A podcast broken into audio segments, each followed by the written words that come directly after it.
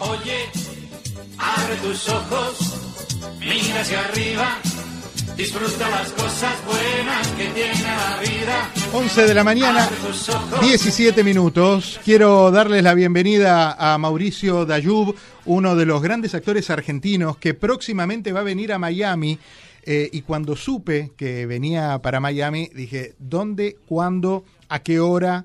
Porque está en este momento presentando dos obras, lo cual es un desafío actoral tremendo, en Buenos Aires y está haciendo gira por Argentina, por algunos países limítrofes, lo vi haciendo entrevistas también en Uruguay. Mauricio está presentando El Equilibrista y El Amateur. Son dos obras importantísimas y El Equilibrista es una de las obras de los últimos años en la escena argentina. Eh, Mauricio, bienvenido. Diego te saluda. ¿Cómo estás? ¿Cómo estás? Un placer. Buen día. Dos obras en simultáneo que te están trayendo muchísimas gratificaciones, Mauricio. Eh, es extraordinario. La verdad que me, pone muy contento porque las dos me representan mucho, tanto en el escenario como en la vida. Son dos momentos bisagra eh, en lo que ha sido mi carrera. El amateur cambió la mirada de los demás sobre mí eh, en mis comienzos. Es una obra que eh, recibió 17 premios en Argentina, se hizo una película, dos versiones del libro. El equilibrista está considerada como la obra más premiada de los últimos 10 años del teatro argentino.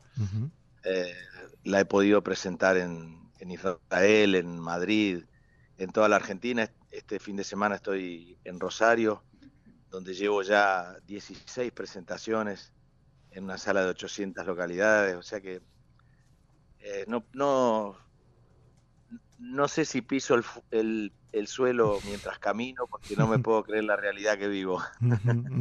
y, y, las tramas, las historias que se cuentan a través de, de ambas eh, obras son historias en las que se puede ver reflejada mucha gente también. Creo que ese es el, punto principal de la empatía que genera eh, con tu trabajo. Sí, yo no, la verdad es que no lo sabía.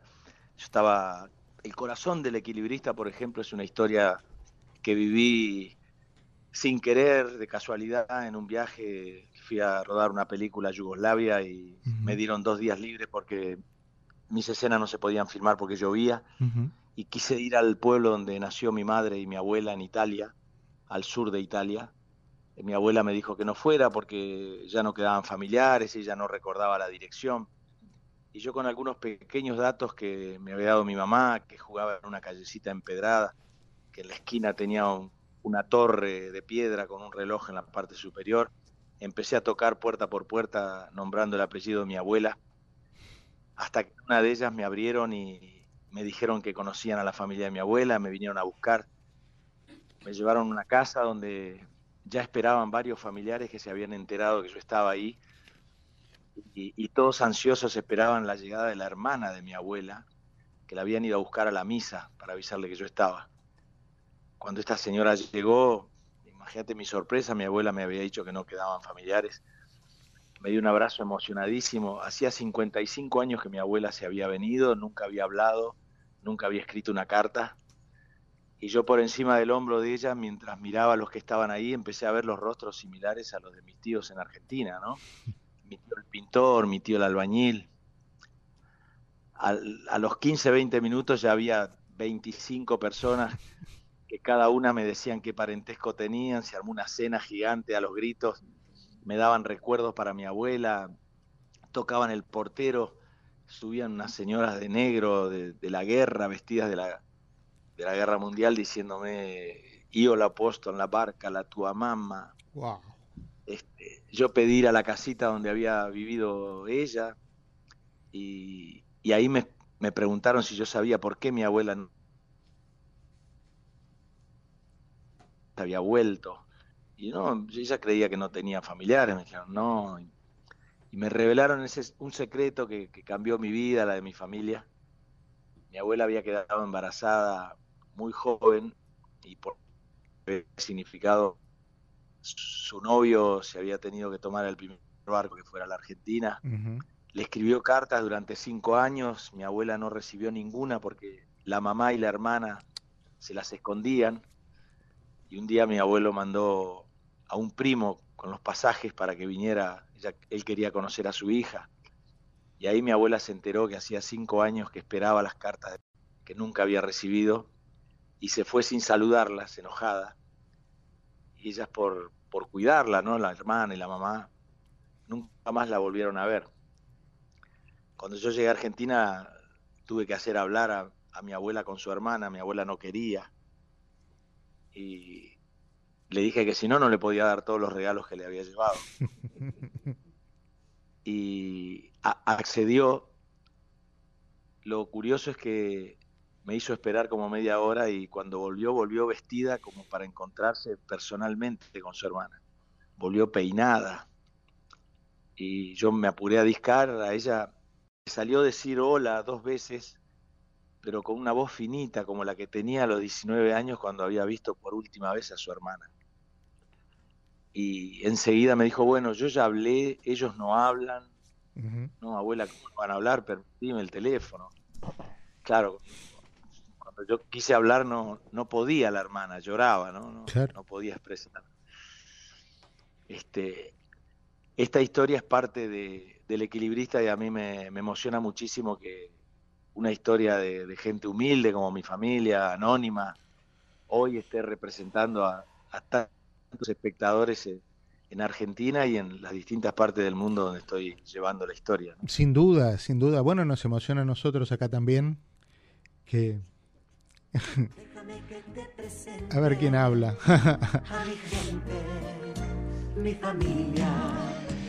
Eh, nos emociona a nosotros que venimos también de historias relacionadas con la emigración, ¿no?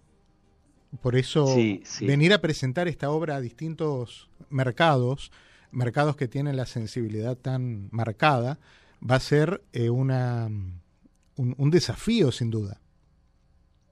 Lo que importa un poco de esto es que yo la quise contar para resignificar un poco la vida de todos nosotros. Claro, El mercado no valora de dónde venimos, quiénes somos, lo que nos lega la sangre, y, yo advertí que esa necesidad que yo tenía de resignificar mi vida, de, redignificar mi vida, este, era una necesidad que estaba latiendo en mucha gente.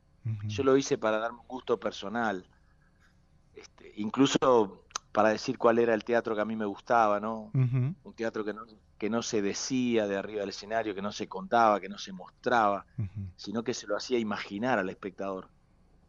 Para eso, bueno, trabajo con más de 30 objetos, aprendí a tocar un instrumento, a subir arriba de la cinta, a hacer equilibrio. Todas cosas que, el espectador valora muchísimo porque es un espectáculo muy lúdico, con mucho humor y al mismo tiempo con una fuerte conmoción personal, ¿no? porque cada uno ve reflejada su propia vida, su propia familia. Va a ser eh, una semana ver haciendo dos historias eh, que pueden tener cosas en común o no, pero que exigen también desde lo actoral un desafío enorme. El que vaya el miércoles o el jueves eh, va a ver a otro Dayub diferente al que va a ver el, sábado o el domingo. Sí, sí, porque el amateur es la historia, también una historia muy necesaria en este momento. Eh, es la historia de dos. Uno de ellos quiere ser único en el mundo, quiere batir un récord y, es su sueño, lo quiere cumplir, la sociedad no se lo permite. Y, se termina cumpliendo el sueño colectivo a través del sueño individual, ¿no? Qué bueno. El sueño de uno se cumple a través del sueño del otro. Algo que en la Argentina parece imposible hoy. No podemos creer en el otro, ¿no? Pero creo que es algo que pasa en el mundo. Nos cuesta mucho confiar eh, nos cuesta mucho dejarnos llevar, eh, soltar eh, intuyendo que el otro nos va a poder guiar hacia donde nosotros necesitamos. ¿no? Vengo haciendo las funciones con localidades agotadas en todas partes, siendo que no soy un actor conocido a o de la televisión. Es, la, la, expectativa que ha generado esta historia por, por el boca en boca, ¿no? por lo que le pasa al espectador. Claro, claro. A mí me, me resulta muy muy emocionante saber que llevo una historia que cada espectador va a vivir como propia y que en la esencia de esa, de esa historia eh, revaloriza la vida de cada uno de los espectadores, porque era una necesidad que yo tenía, pero yo no sabía que también la tenía, eh, la tenía el público, ¿no? Yo lo quise hacer por, por esas cosas que nos pasan a diario, ese ninguneo que recibimos, esa falta de valoración, o esa importancia simplemente por el rol que cumplimos en el trabajo, por el auto que tenemos, o por el barrio en que vivimos y la vida está pidiendo a grito que nos valoremos por razones mucho más importantes, para que entre todos podamos tener un mundo mejor una vez por todas, ¿no? exacto, nos lo merecemos, es lo que estábamos mencionando hace un ratito. Eh, se llama Mauricio Dayub, está viajando para Miami el próximo mes de noviembre. Falta, yo sé que falta, pero queríamos acercarnos a él, quería presentarles a uno de los grandes actores argentinos que tenemos en, nuestro país y que el público de Miami tiene eh, la, la obligación de conocer eh, y, va a estar aquí eh, con nosotros. Mauricio, vamos a hablar de aquí a allá seguramente un par de veces y en noviembre te vamos a estar esperando incluso aquí en la radio. ¿eh? Qué, bueno, sí, sí, me va, me va a encantar estar ahí charlando personalmente. Un abrazo enorme, cuídate mucho y, nos estamos hablando. Nos vemos pronto. Muchísimas gracias a vos, al equipo y a todos los oyentes. Nos vemos pronto. Hasta cada momento. Mauricio Dayub pasó por la mañana de América Radio.